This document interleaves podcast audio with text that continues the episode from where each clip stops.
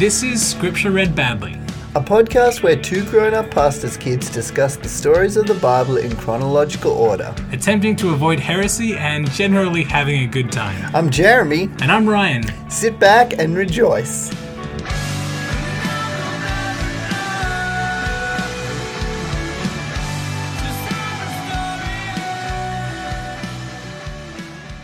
Today's reading comes from Numbers chapter 21, verse 25.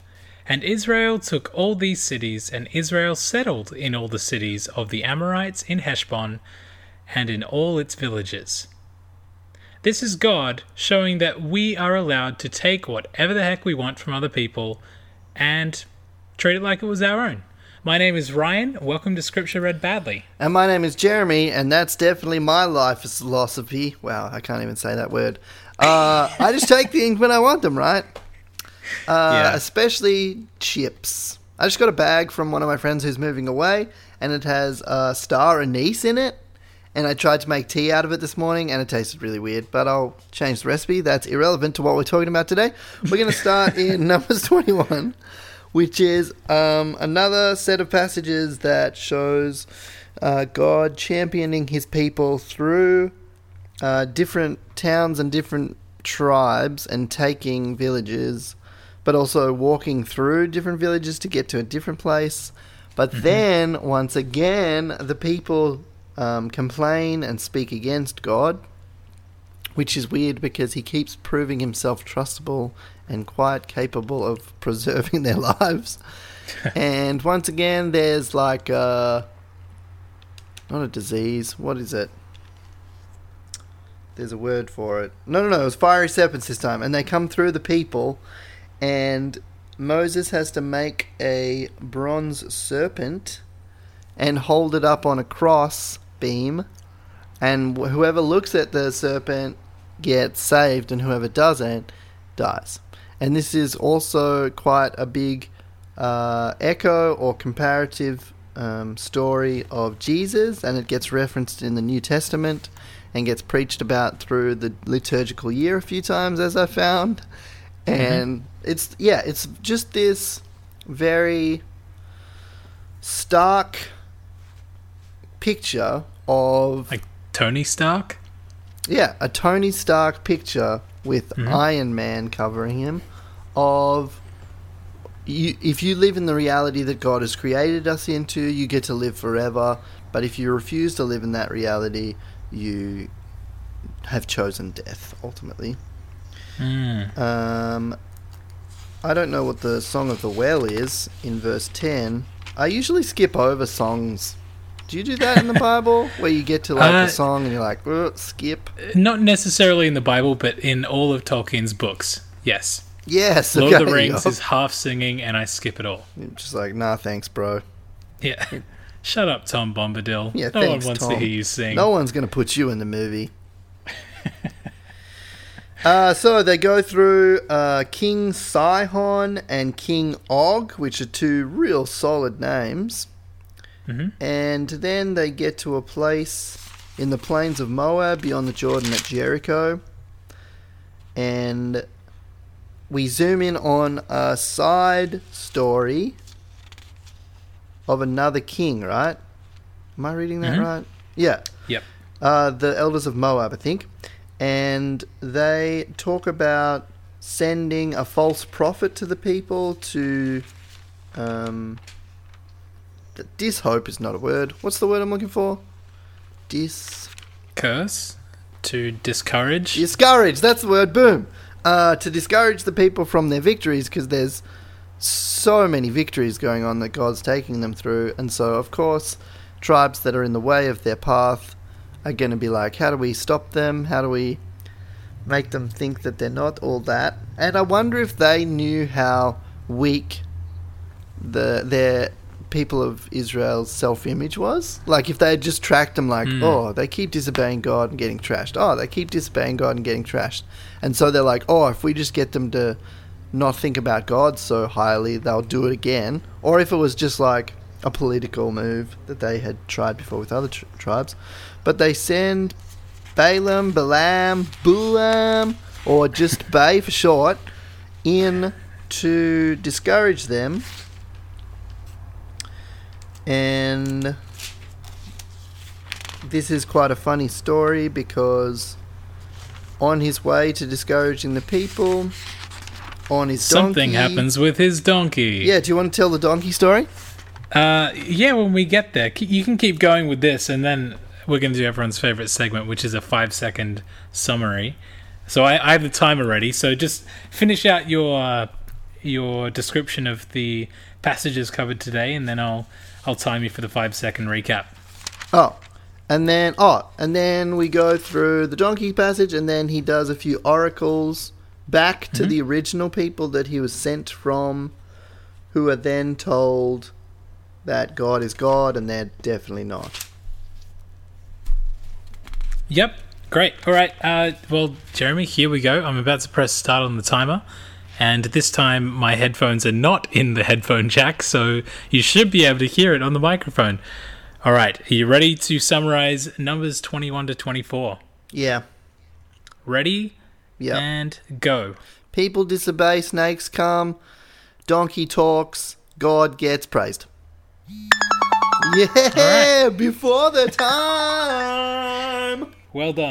I'm gonna go get the bass stop it. guitar. I stopped it. nice.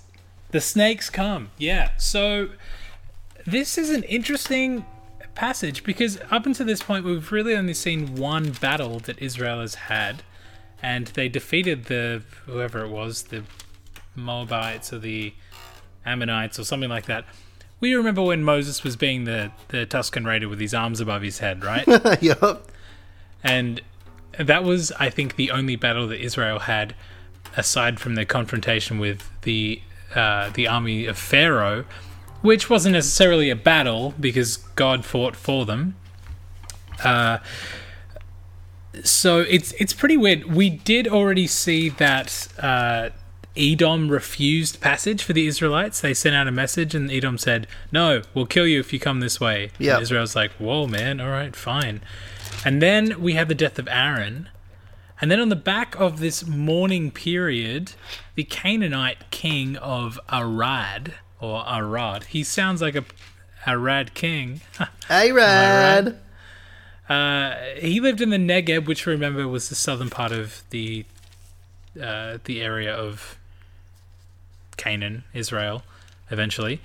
Um, we remember that from the story of Abraham's sojournings. Uh, he just brought his army down there because he heard that Israel was coming that way, and he fought against them and took some of them captive. And Israel did the right thing, which was to inquire of the Lord and say, If you deliver these people into our hands and help them to not harm our mates, then we will completely destroy their cities because that's what you told us to do.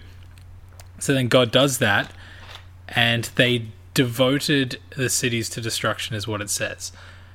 Um, what do you think devoting a city to destruction or completely destroying it actually means? Um, and I was just thinking before how doing this chronologically is difficult because then you have to forget about all the things you know later. but uh, in God's discussion of what came to be known as the just war theory, it was that they would front up to a city and say, Hey, we want your city because God wants this city, so will you give this city to us? And usually people are like, Nah. And they're like, No, we're serious. We want this city, and if you don't give it to us, we're going to come in and take it. And they'd be like, Nah. And then they would give limits to the war. Like, we will destroy you until this happens. Uh, Either you surrender or you leave the city and we can have the city, or they get down to the last man.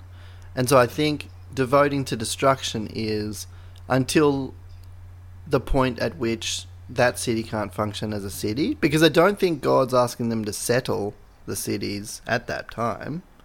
Although later he definitely does. And so it'd be more like until everyone's dead or until everyone's left or until everyone su- uh, surrenders. And so devoted to destruction. And in my mind, I'm thinking uh, Jericho was this huge castle because that's what we were told in cartoons and in Bible Yep. stories in church. and it's like that tower in that huge battle in the Lord of the Rings, where all of those Mhm. people come down, and it's like super well made. But I have a feeling that it wasn't that. It was more just a settlement, and it had an okay wall, but maybe it wasn't like a wall like the wall of Vilnius is where I live. And so maybe dedicated to destruction was maybe setting on fire the wall, and that was it. Right. And then the people would leave because they weren't defended, and then the people of Israel could walk through. Um, what do you understand it to mean? Uh, well, I've had a couple of uh, a couple of thoughts go through my mind regarding this, and one of them was my traditional view, which was that they would completely obliterate everything about the city to the point where it just became a memory. You know, Yeah. they would destroy the walls, they'd burninate all the countryside and burninate all the peasants, um, and kill everyone. Um, so that's what my understanding of the term uh, completely destroy or whatever the NIV's translation of that was. But the ESV says devote it to destruction, which I think, like you said, um, I agree with you, is to uh, not necessarily crumble all the walls and make sure there's not a structure left standing, but to essentially destroy civilization in that area. Whether that's cutting off water sources and Yeah, leaving the city in ruins, or whether it's killing everyone in the city. Um, and we know from stories throughout this Old Testament, and or, or even not necessarily direct stories like Rahab and stuff, but uh, where it says that this particular person was actually th- from this region, like uh, David's one of David's mighty men, or one of his chiefs or something, Uzziah. Um, no, no, no. It was Uriah. Uriah. I think it was Uriah. Yeah, the one that was Bathsheba's husband. I think. oh yeah, I think that was his name. Um, I don't think he was an Israelite. I think he came from. I think he was a Hittite or something. But he became integrated with the people of Israel. Um, but I don't think his story is ever explained. It's just implied by the fact that he's labeled as an outsider, essentially. So from that, I think we can take it to mean that throughout these different conquests of these cities, throughout these battles and the plundering of villages, the invitation is given to the people to join or die, essentially. Um, to become grafted in, or else their culture is going to die with them. yeah, Um, so I think with Arad coming through with his Negeb army, uh, I think having this Canaanite city completely destroyed or devoted to destruction was um, was them either killing everyone or allowing them to become part of Israel and uh, forsaking their previous life. yeah, Um, so I don't think it really matters if there was any burnating involved, but if there was, then that makes Strong Bad happy. So we're okay with that. Um, the Bronze Serpent is a weird follow up to that because, like you said, they started out really well. It seemed as though with the death of Aaron, they were kind of on the mend. They were on a bit of an upward trend, and then all of a sudden, they are going near the Red Sea, which was down south, further south than the Negeb, because they wanted to go around Edom because Edom refused them passage. yeah, So it's quite a long way out of the way, especially walking with a nation of upwards of 3 million people or whatever it would have been at that stage. Um, and they became impatient. And I, I can understand that. Looking at a map, it makes sense to me that they would be quite upset by the fact that they would have to walk for a week out of the way when resources were fairly tight yeah, although it is quite frustrating, especially since this is the newer generation, or at least a lot of the older generation have died by this stage. Um, and so this may have even been one of the ways by which God allowed the older generation to die was to send these snakes into the people. Oh. Um, now my my translation says fiery serpents. Does yours? Same. All right. So it's a dragon. Is it Or Mushu? It definitely could be Mushu, or it could be just serpents that dance fiery. You know, Oh yeah. like some Hispanic dance styles are very fiery dancing. Yes. So it could be serpents. the fiery serpents. And so Hmm. everyone got really confused because they just wanted to dance with the serpents and then they'd eat them. And be like, Hmm. man, I just wanted to dance. That is quite a common problem in that part of the world. Very from what I've common problem. The Uh, so they- serpents. They bit the people and lots of people died. So fiery serpents, maybe that's a translation of poisonous. Um, Uh, it po- it possibly could do, or it could be um, that when you ate them, they were spicy, like fiery serpents. mm, that's a spicy serpent. That's a spicy serpent. Mhm. And some of the people right. were trying to bite the serpent's back, like, you don't bite me, I bite you. And they're like, oh, so spicy. That was a and mistake. that's how they died. Revenge. This is all a lesson in revenge. Mm, yeah. So this is really interesting. The method by which God gives deliverance in uh, at this moment in time is obviously foreshadowing Jesus being lifted up on the cross, and anyone that looks to Jesus will be healed. And I think Paul talks about that in one of his epistles, something like that. he does. Or yeah, or it might be in one of the Gospels saying, "If you look to the Son of Man," but it's probably the epistles. Uh, I don't know be because we're not there yet. uh, not that I've ever read them before. Um, so make it out of bronze, a fiery serpent out of bronze. He wouldn't know unless he tasted it, which uh, he probably did, and set it on a pole. And if anyone bit by a serpent looks at it, they will live. That doesn't necessarily promise that they will be instantly healed, though. Maybe they still have to undergo a period of uh, of healing. Yeah, and how think? long does it take to make a bronze serpent? Did they get bitten by the fiery serpents and then, like, four days later, they're like, oh, there's the bronze serpent. I'll look at it. Hmm. Like, were they just sitting around in pain with spicy face? This is weird. I've never thought about this before. Like, God's like, make a serpent! And everyone's like, that's going to take a while. Yeah, yeah. All well, I mean, I've, I've seen Avengers: Infinity War and uh, Stormbreaker. The the axe that Thor gets doesn't take very long to make. So He really doesn't. maybe there was already a mold of a fiery serpent, or maybe a fiery serpent crawled into a soft mold and then it hardened around it, and then it Ah, crawled there out, you go. and then there was a perfect shape of the the bronze, the uh, the fiery serpent in there. And they So- already had some bronze just sitting around. Yeah, well, this was the Bronze Age at this point, and Oh, the yes. It was said later, were the uh, forerunners in the iron, uh, in iron warfare and making tools of iron. So, um, although there was something about one of Noah's cousins' descendants or something like that.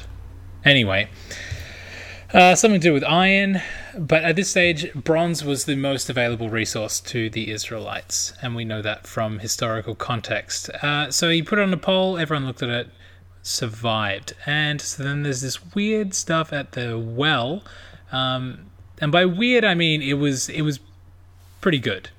They camped at a place in the Valley of Zered. There was a well, uh, and they made up songs about the well. Um, they went to a place called Beer. That's pretty cool. It is a very good place, I've heard. Their wells are quite Uh, tasty. Yeah, that's funny. Um, so at at the place called Beer, God tells Moses to gather everyone so that he will give them water, and that's where the song "Spring up, O well, sing to it." The well that the princes made and that the nobles of the people dug with the serpent, sorry, with the scepter and with their staffs. That's where that song comes from. You know the one. Oh, I know it very well. It's like, yeah, yeah, yeah, yeah, scepters. Why are they digging with scepters? That makes no sense. Make a shovel. Well, Yeah. Maybe they fashioned the end of it into a shovel, There you go. like people in prison do toothbrushes into shivs. Um, I, I recently watched Ocean's Eight, so that's where that came from. Um, it any good? So, Yeah, yeah, it was it was quite good. I think it was Right. as good as Ocean's Eleven, maybe a little bit worse, but it was better than Ocean's Twelve and Thirteen. All right. So Solid. pretty decent. Um, alrighty. So then Israel sends messages to Sihon, the king of the Amorites, with the same message that they sent to the king of Edom, where they said, "Let us go through your land. We're not going to harm you. We just want to pass through." We're not going to turn aside to a field or a vineyard. We're not going to go left or right. We won't drink any of your water. We won't eat any of your food. We're just going to go through your territory uh, peacefully. And Sihon's like, nah, get stuffed, you so and so. And so Israel's like, oh man, all right. Uh, they go out against Israel with an army into the And wilderness, and they get obliterated. They get That's the murked spirit. for sure. They get murked for show. Um, so then what happens in uh, verse 24 is it says Israel defeated Sihon by the edge of the sword and took possession of his lands. Um, Nice. from from the Arnon to the Jabbok as far as the Ammonites, for the border of the Ammonites was strong. So this is Israel taking possession of the land and not only defeating someone like they did with Arad, but they're actually claiming the lands of the places which they defeated as their own. And the verse that I read at the start of this episode is proof to that, saying that they settled in the cities. Yep. Now, this is the first time since Egypt where Israel has had a uh, a physical uh, stationary locale in which Yep. to dwell, um, which I think is uh, it's pretty cool because it's proof that they are taking ground. Step by step, they're moving forward. Little by little, they're taking ground. Every prayer, powerful weapons, strongholds come tumbling down and down and down. uh, Um, what was that? Have you heard? Uh, we want to see Jesus lifted high. Uh, The bridge goes step by step, we're moving forward. Little Wow. by little, we're taking ground. Anyway, I was gonna Um, sing step by step, day by day by day. You know that TV show? That was great. Like Seventh Heaven, No. except without Jesus. Um. All right. So, not good. Um, does yeah, this so mean how many of them settled? All of them? I don't know. Maybe it's they settled for a while. Well, I can tell you because it says in verse 31 Israel lived in the land of the Amorites. So this was them actually taking the land of some of the land of the Amorites for their own, and from there, that kind of acts as their base of operations against King Og. Um, What a great guy. yeah, good old King Og. Big old So doggy. Moses, Moses sent out spies again. This is not the first time. Obviously, we saw with the uh, the twelve spies that went out to look into the land. This time, Moses is sending out spies to check out Jazer, and they captured its villages and dispossessed the Amorites who were there. So this is again Israel taking more and more cities and villages and land for themselves as their inheritance, doing what God said to go in and obliterate what is before them and claim it as theirs. So Nice. this is pretty cool. Pretty cool. Um, all right, Jeremy, we are up to chapter 22 of Numbers. Take it away. All right, so chapter 22 of Numbers. So they're camping in the plains of Moab and they've settled in the villages of the Amorites. And it looks like someone's a little jelly. hmm Uh, so the Moabite elders um, gather and say things like, This horde will now lick up all that is around us. So the ox, as the ox licks up the bl- grass of the field, which is, I think, technically incorrect because the lo- the ox eats the grass, not licks it. But you Well, I have a question about that. Yep. Do you drink soup or do you eat soup? Uh, it depends on how thick the soup is and if I use a soup spoon or not. If I use a soup spoon, Mm. it's definitely eating. Okay. But if I Alright, pick up we'll the bowl and the slurp it, it's drinking. And if it's more chunky, then I use a fork. Oh, especially if I'm eating something like laksa, which is my favorite. You have to use Mm-hmm. a fork. There's so many things in it. Uh, so they imagine that this horde will just take everything. It'll strip the land. It'll make their lives not livable. Even if they don't attack them full on, they just see this horde he uses, which is like big group of people, will Yep. come and take everything. So they plan to take Balaam, the son of Beor, um, to curse these people. Come now, curse these people for me, since they are too mighty for me. Perhaps I will be able to defeat them and drive them out. And he whom you curse is cursed. So they put a lot of stock in this guy Balaam, and I wonder what his backstory is. But they seem to Well- think that what? Well, he's a seer, um, so he's essentially a prophet of the gods, the local gods, and so he he's like a a, a witch doctor, a not not a warlock, but you know that that type of inquirer of the gods and put curses on people and that type of spiritual advisor for the uh, the local gods. Yep. Interesting. Mhm. So he must be pretty successful if all these political leaders are sending him to a huge gang of Israelites. Yeah, Uh, and then we see that this guy has God visit him. And God seems to think that this guy could be successful in his plans, and so thwarts him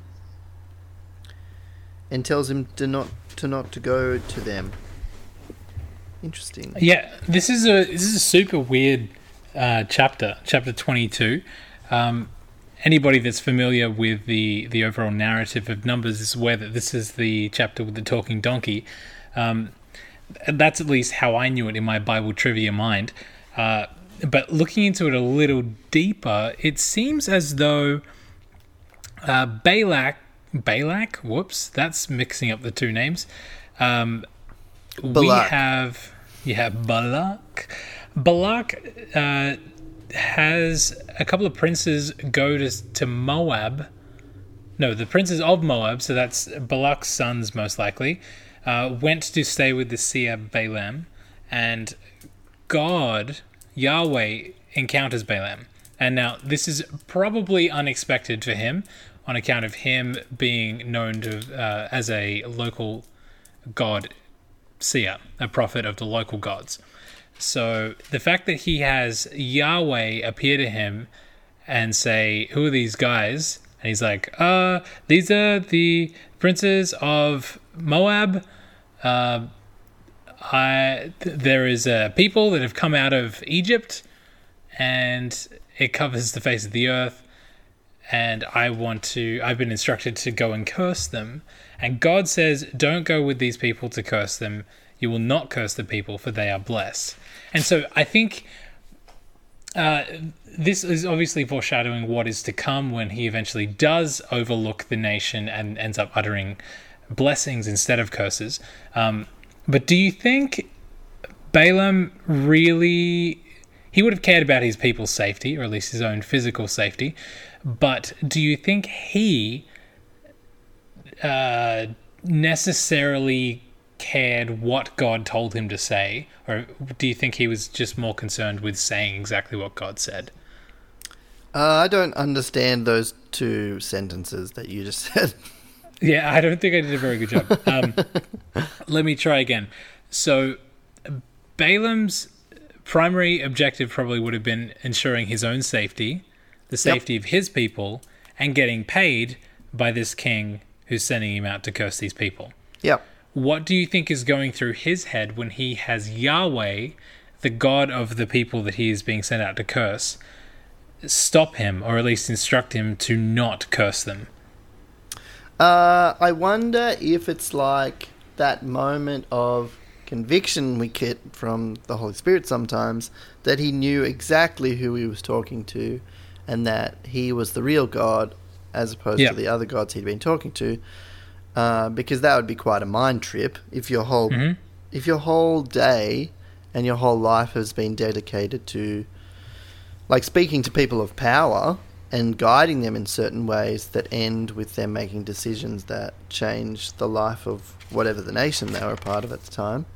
And so Mhm. I wonder if in that moment he was like, Whoa, this is the God that I should worship and follow, or if it was like, oh, this is just one of the crazy gods that I listen to anyway, and he's probably not as important because he's not my national god. So I'll just placate him a little bit and see what happens. Well, in, in verse 18, uh, after uh, Balak sends even more princes, more honorable than the previous ones, to Balaam to uh, persuade him to go and curse Israel. Balaam's response is really interesting. He says, I could not go beyond the command of the Lord my God to do less or more Wow. than, So than what he's instructed. Swapped teams. Uh, it seems as though that has happened. So that that just makes me wonder what is his what are the gods that he's been inquiring of? Is if he's claiming Yahweh is his own and he's actually saying Yahweh's name here because it's the small capitalized letters of Lord, it seems as though uh, he might be in a similar situation to what Jethro, the priest of Midian, was, where he was kind of he believed in Yahweh and honored Yahweh, but maybe he had some other cultural things that he was a part of as well, like the Yeah. slightly mixed religion. Um, like something you might find in some places in uh, Catholic South America, where there's a mixture of the local pagan religions and Catholicism in some Yeah. some places, the superstition and stuff. Maybe he was a bit like that, where he maybe if everything uh, was right down the line, he would fall on the side of Yahweh's team, but he's sometimes batting for the other team. Yeah, and I. You've got to think that he did, because culturally he has been that his whole life. Yep. Unless he had some like Pauline type revolution of faith. You mean like Pauline Hanson? Yes, where he she's like, I don't like it. Please explain. He doesn't like it at all. But then, where does he run off with his donkey? I always thought the story was that God told him to do something, and he did like the Jonah of like, "Nah, I'm not going to do it." But Mhm. is he running off to tell the Israelites what he was supposed to tell them? Yeah, so this is this is the part that it, it confuses me, and every time I read through this story, I always get hung up on uh, verse twenty of chapter twenty-two. Um, oh, and and verse twenty-one. So God comes to Balaam at night again, and says, "If these men come to call you, go with them." Yeah. but only do as I tell you. So this is after God has said, "Don't go with these men." Um, so it seems as though his previous instruction was to test Balaam's allegiance, Yeah. and Balaam came out on the side of honoring God's word as opposed to being persuaded by riches. So now God is saying, Great, you've passed that test. Now, if they come to you again, go with them, but only do as I say. Um, what do you think the Bible means when it says in verse 22, but God's anger was kindled because he went? I wonder if it was his heart attitude of either fear or mistrust or even outright rebellion. Like, yeah, I'll go with them, but I'm not telling them what you tell me. And God knew that because that, right, like, so he's going back on it. yeah, God doesn't Okay. usually kindle his anger against people who are doing exactly what he told them to do. like, that's True. not God's MO. So, and then when you look through the story, I don't think you. Like, the donkey does his thing before he gets to communicate a- anything. So, it's not like he's going in the wrong direction, and it's not like he's saying the wrong things yet. So, it has to be an attitude thing, right? It's yeah, it seems as though it is because of what the donkey ends up saying. Spoiler alert to Balaam. Um, so the donkey can see the angel of the Lord. The angel of the Lord is standing in the way of Balaam as he's going, and it seems as though, based on what the donkey says later, when he says, "Why have you hit me?" Um, can't you see there's the angel of the Lord? Then Balaam's eyes are opened. Um, it seems as though his heart attitude isn't right. If he was truly going in the name of Yahweh as opposed to going in the name of the promised riches, then, uh, or at least the notoriety or, or whatever he was going uh, motivated by. It seems as though his response to the donkey disobeying, being a violent response, is showing his cards a bit. Maybe. Well, yeah, definitely. So, so the donkey sees the angel and refuses to go forward, and so then uh, Balaam. Da, da, da, da. Okay. So Balaam's anger was kindled, and he struck the donkey with his staff. Then the Lord opened the mouth of the donkey, and he said, and she said, sorry, to Balaam. It's a female donkey, obviously. Uh, what have I done to you that you have struck me these three times? Balaam said, Because you have made a fool of me. I personally would have just been freaking out that the donkey was talking. Yeah. Um, and so, okay, so he's concerned w- about his, uh, how he looks in the eyes of these people that he's going with, these servants of the king of Moab, it seems. Yep. So he's more concerned with his reputation than he is with obeying God. So maybe that's the reason that God's anger was kindled because he knew that Balaam was going, but he would be he would feel under pressure by the people he's going with to uh, to follow through with their demands, not God's. Interesting. Hmm. So it's only when God opens the eyes of Balaam and he sees the angel of the Lord that he bows down and falls on his face. And the angel of the Lord uh, confronts him like the donkey did and says, Why have you struck your donkey three times? Yep. I have come out to oppose you because your way is perverse before me. So that could either be his heart attitude in this current situation, or it could be that his uh, his lifestyle as a seer of the gods, as opposed to a prophet of the Lord, is perverse to God. What do you think? Um, I think it's also interesting that he uses the words "so I will turn back," Hmm. and I wonder if that's saying like repentance is that 180 turn. So I will turn back from my attitude. I'll turn back from my life as a seer of other gods.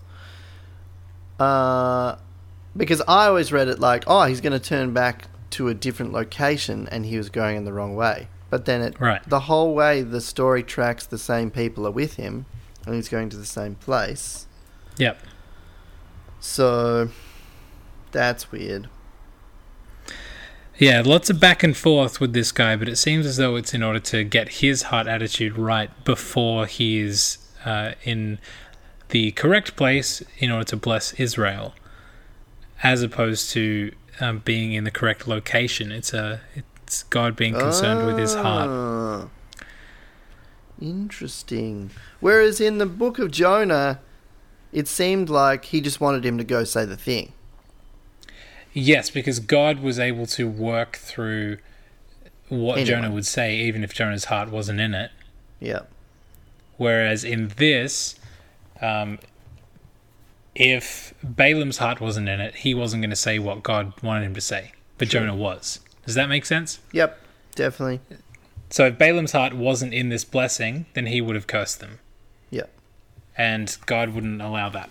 So that's the difference, it seems, between Balaam and Jonah. It's uh, not only a, a an occupational thing, um, but it's also the heart attitude. So here we see Balaam do a better job than Jonah, even though what he would do if left to his own volition would have been worse. Heaps Maybe. worse. Um, so Balaam finally meets up with Balak, and he goes, "Hey man, I've come to you. Um, have I now any power of my own to speak anything? The word that God puts in my mouth, that must I speak." And so then Balaam goes with Balak uh, to Kiriath Hazoth, which sounds Ooh, like hello. somewhere in Middle Earth. Uh, but the ESV Study Bible says that the location is not known, so it probably was Middle Earth. And it says that Balak sacrificed oxen, sheep, and sent for Balaam and the princes who were with him. And then they went up to Bamoth Baal, and there he saw a fraction of the people. So Numbers 23 is Balaam's first oracle. Um, and it's interesting because his oracle that he utters against supposedly Israel, he's just saying everything that's happened. Yeah. He says that Balak sent me uh, to come and curse Jacob, denounce Israel, and then he says, But how can I curse what God hasn't? How can I denounce what the Lord has not denounced? For from the top of the crags I, s- I see him, from the hills I behold him. Behold a people dwelling alone and not counting itself among the nations. Who can count the dust of Jacob or number the fourth part of Israel? Let me die the death of the upright and let my end be like his. No. So, what an oracle. I mean, What an oracle. he gets to the end of it and he goes, and I want the same fate as them. The end. and Balak's like, what the heck have you done? What have you done to me? I told you to curse my enemies, and look, you've blessed them. And then Balaam's like, I must take care not to speak against what God puts in my mouth. So then Balak tells him again to uh, to curse Israel. And Jeremy, what happens this time? Excuse me, I just. I just I just coughed and inhaled at the same time. That was a weird experience. Uh, he pretty much does the same, but he points out how good God is. Like God is not a man that he should lie. He should not change his mind. Um, He has spoken, and will he not fulfill it? Yep. And then he starts to um, talk about the command that he was told to bless, um, Mhm. that a king may come out of them, that there is no enchantment against Jacob, that, yeah, look, the people of God aren't cursed. Yep. And then Balak says to Balaam, Do not curse them at all, and do not bless them at all, as in, you've just said what is real. Yeah. And then he says, Did I not tell you? All that the Lord says that I must do. So he's like sticking to the plan of speaking where God speaks and not speaking where God doesn't speak. Good on him. And then they go up to the top of Peor, which overlooks the desert. Yep. And Balaam says to build seven altars and prepare seven bulls and seven rams. And he offers a bull and a ram on each altar. And I wonder if that's part of their culture or if God led him in that to bless God. Um, and I imagine that I'm sure if the- we were remembering our sacrifices well enough, we would remember what the seven bulls and the seven rams were instructed in. Oh, Exodus or seven is like the complete number. Yeah. And So maybe he's saying- those which for different things. Maybe it's in order to ensure that this is the the biggest and best oracle. Yep. What, whatever he says, this is going to be exactly what God wants because I'm giving him the best bulls and the best rams. Yeah. Um, Then he has a third oracle, and it seems Yeah. similar. Like, how lovely are your tents, like palm groves. Water shall flow from his buckets. God brings him out of Egypt. He shall Yeah. eat up the nations, his adversaries. And so it seems like a blessing of future gain and future blessing on the people Right. of Israel. yeah, he's he's prophesying now. He's not just speaking a blessing, but he's prophesying what's going to happen. Yeah. And then Balak gets angry. And Yeah, um, why not? I mean, Yeah. who wouldn't get angry if you've just told someone to do something in order to ensure your country's safety? Then they're like, "Uh, sorry, it's not going to happen." Yeah. In fact, it's going to be so good for them that you guys are going to get wiped out. Yeah. And he's almost in disbelief. I called you to curse my enemies, and behold, you have blessed them these three times. Yeah, And he seems to take back his promise of giving him a house and riches.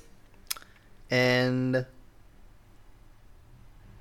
Whoa, uh, to do either good or. Yeah, yeah. And then Balaam repeats that he's just saying what God told him to say. And Yep. then he starts a final oracle.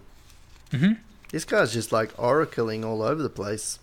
yeah, and I wonder if, like Jonah, how the final chapter of Jonah, where he's looking out over Nineveh and it's not being destroyed, and uh, I wonder if that we'll get to that eventually, whether that is just a moment in Jonah's life that it's it's the lowest moment in his life, but he never has any other moments like that. It only lasts Yeah. for a little while, and then he's back up to being a prophet in Israel. Yep. Um, and whether this is the high moment in Balaam's life, whether this only happens once. Yeah. God uses him incredibly, and then he goes back to whatever he's done. Um, regardless, he ends on a high note, essentially uh, speaking the goodness of God not only over Israel but over God Himself, and saying it back to God. And he'll and he further prophesies that Moab's going to get destroyed. Um, yeah.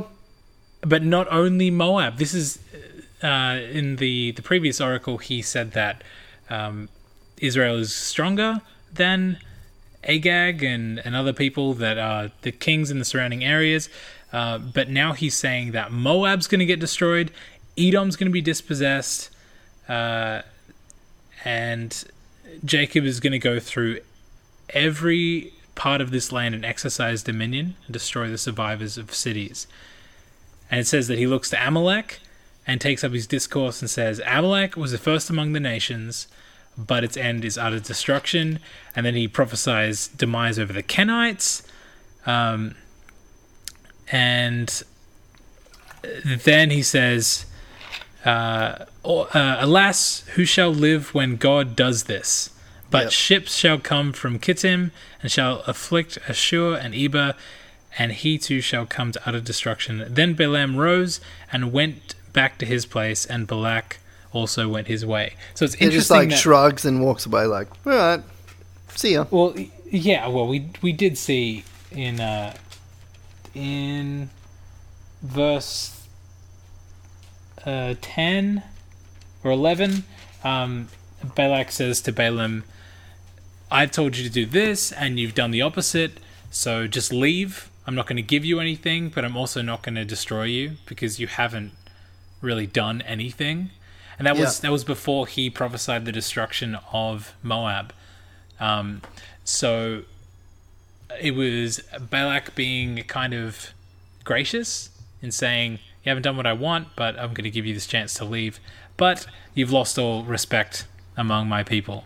Yeah. Um, and Balaam, yeah, his response to that is not only thanks, I'll be out of here, but also just one last thing before I go. Blah, the ultimate Yeah. prophecy of blessing and everything, possession of the land, the inheritance of God, the fulfillment of the promise. He's saying all this stuff that has been prophesied by God Himself, going all the way back to Abraham Yeah. um, and we I guess it to assume that uh, Balaam doesn't know about these prophecies. They just know that Israel's coming out of Egypt and they're looking for someone to live. And so he's saying, not only are they going to take possession of the land, but he, he also said that uh, the dust of Jacob is innumerable, innumerable. And so he's saying that there are so many people in the nation of Israel uh, that it is the fulfillment of the promise that God gave Abraham about making a great nation out of him. yeah. So that's pretty cool. I feel like it's a culmination of so many things uh, that God is using an outsider to say exactly the same thing and confirm the blessing of Israel. Yeah, and you wonder if any of this news got back to Israel at the time. Like, who Uh, wrote this down?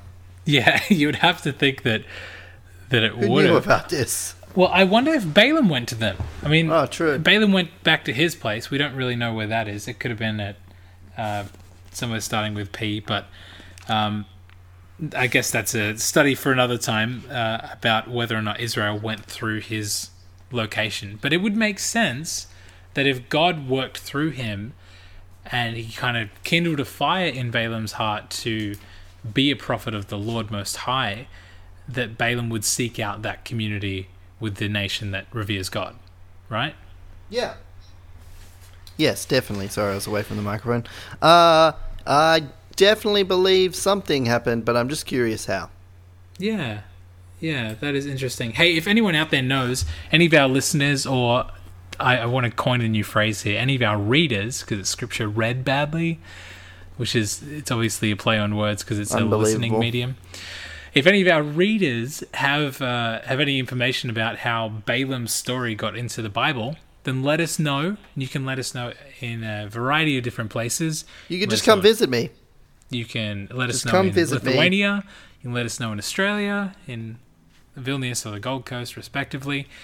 Um, also, we're on social media. You can go to scripturereadbadly.com and there's some stuff there. Um, Oh, I've started blogging again. oh, have you?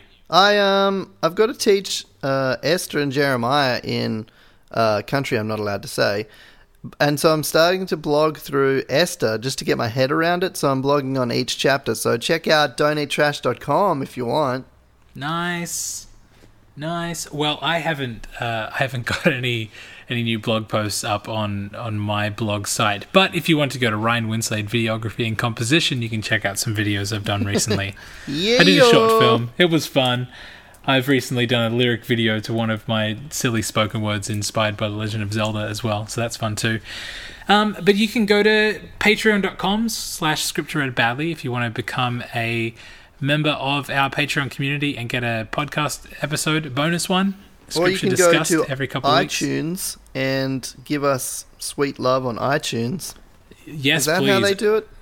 Yeah, you go to iTunes, type in "sweet love" for Scripture read badly, and I think that's how it works. Yeah, dot Uh, com. leave, leave us a review, a rating, make them good, uh, and that would be amazing. You could be among the first to do that. And if we like your review enough, then we'll get in touch and see if we can uh, brighten your give day you a little bit. kisses or just steal one of your children. Yeah, that's basically it. Um, I'll give you some advice, Jeremy, if you want to key up a, a blessing for the, uh, Oh, yeah. the listeners. Uh, some advice from this chapter is uh, if God tells you to do something, you, you should do it. Uh, even if it doesn't make sense and he tells you to go back and then go forward, then go back and forward. And also treat your pet donkeys kindly because you never know if they're just going to turn around and talk out of their ass. All right. But- Well, my name is Ryan. And my name is Jeremy, and may your tents and your encampments and your palm groves and your gardens be beside flowing rivers for the rest of your life. Amen.